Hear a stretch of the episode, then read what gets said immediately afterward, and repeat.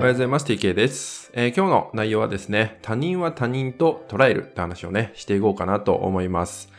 結構悩みを抱えるときって、この他人のことなのか、自分自身のことなのかとか、まあ他人の価値観なのか、自分の価値観なのか、これがね、ごちゃごちゃになっちゃうから余計に悩んだりとか、あと感情っていうのが出てきちゃったりとかするのかなって思うんですよね。だからその自分自身をまあどう捉える、どう見ていくかってことにおいて、もう自分は自分なんだっていうのと他人は他人なんだっていうのを意識して、それ自体を自分の中に置いておく、まあ、そういうものなんだなっていうのをちゃんとね、自分の中に置いておくことによって、まあ、多様性が受け入れられるようになるっていう風にね、なっていくんじゃないかなと思うので、今日はそのポイントですね、伝えていこうかなって思います。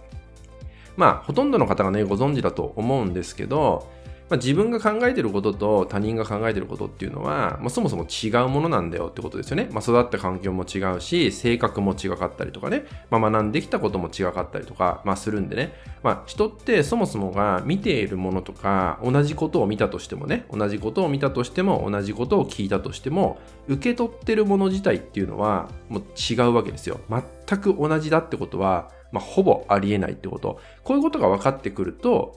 コミュニケーションにおいてもそうだし、物事をどう捉えてどう考えていくかといった価値観の部分も、まあ、違うものなんだなっていうのが把握できるようになってくる。つまり、えー円滑な人間関係、コミュニケーションが取れるようにもなっていくってことになるんですよね。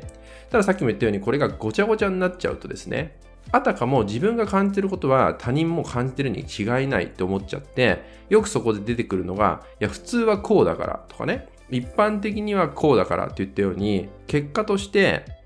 自分の意見が正しいと思い込んでしまって、まあ、自分の意見が当たり前のものなんだって思い込んじゃって、それが過剰になると押し付けをしてしまうなんてことが起きちゃうんですよね。でもしかしたらあなた自身も誰か他人にそれをやってしまってるかもしれない。逆にやられちゃっているかもしれないっていうのがね、あるかもしれないんでね。でその上でやっぱ大事なのが、もう自分は自分なんだなとか他人は他人なんだなっていうのを分かっておくこと、知っておくことってことなんですよ。少しだけでもこのようにあそういうものなんだなっていうのを頭の片隅の中にも置いとくだけでも一つ一つが変わっていきます。なのであなたの中でねこう大前提としては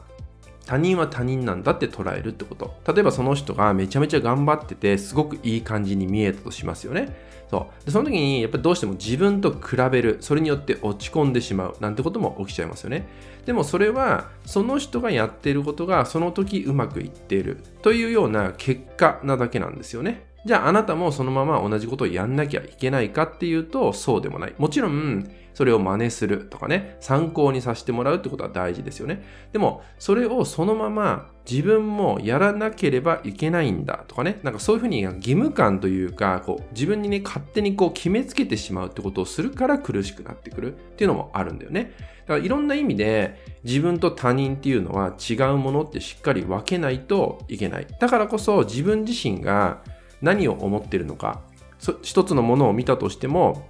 私がどう感じてんのかって言ったね、自分の考えですよね。自分が感じてること、自分がどう思ってるのかっていうのを、まずは自分自身の中でちゃんと自覚していくってことなんですよ。そうしないと、まあ、何度も言ってるけど、ごちゃごちゃしちゃうってことは、他人が感じてることがあたかも私もそう感じてるっていうふうに思い込んでしまったりとかするってことなんですね。でもそれだと自分の本音じゃなくて、誰かが用意した言葉に当てはめるとかね、誰かが用意した見えた世界に当てはめてしまうってことなんで、あなたじゃないんですよ。この違いの部分がちゃんと分かっていかないと、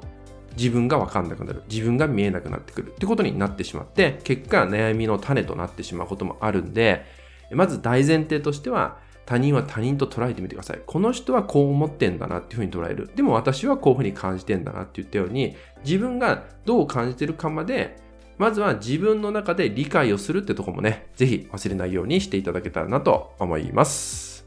はい、引き続きですね、LINE 登録、メルマガ登録で特典をプレゼントしております。そちらもご登録いただけると嬉しいです。それでは本日は以上になります。最後までご視聴いただきましてありがとうございました。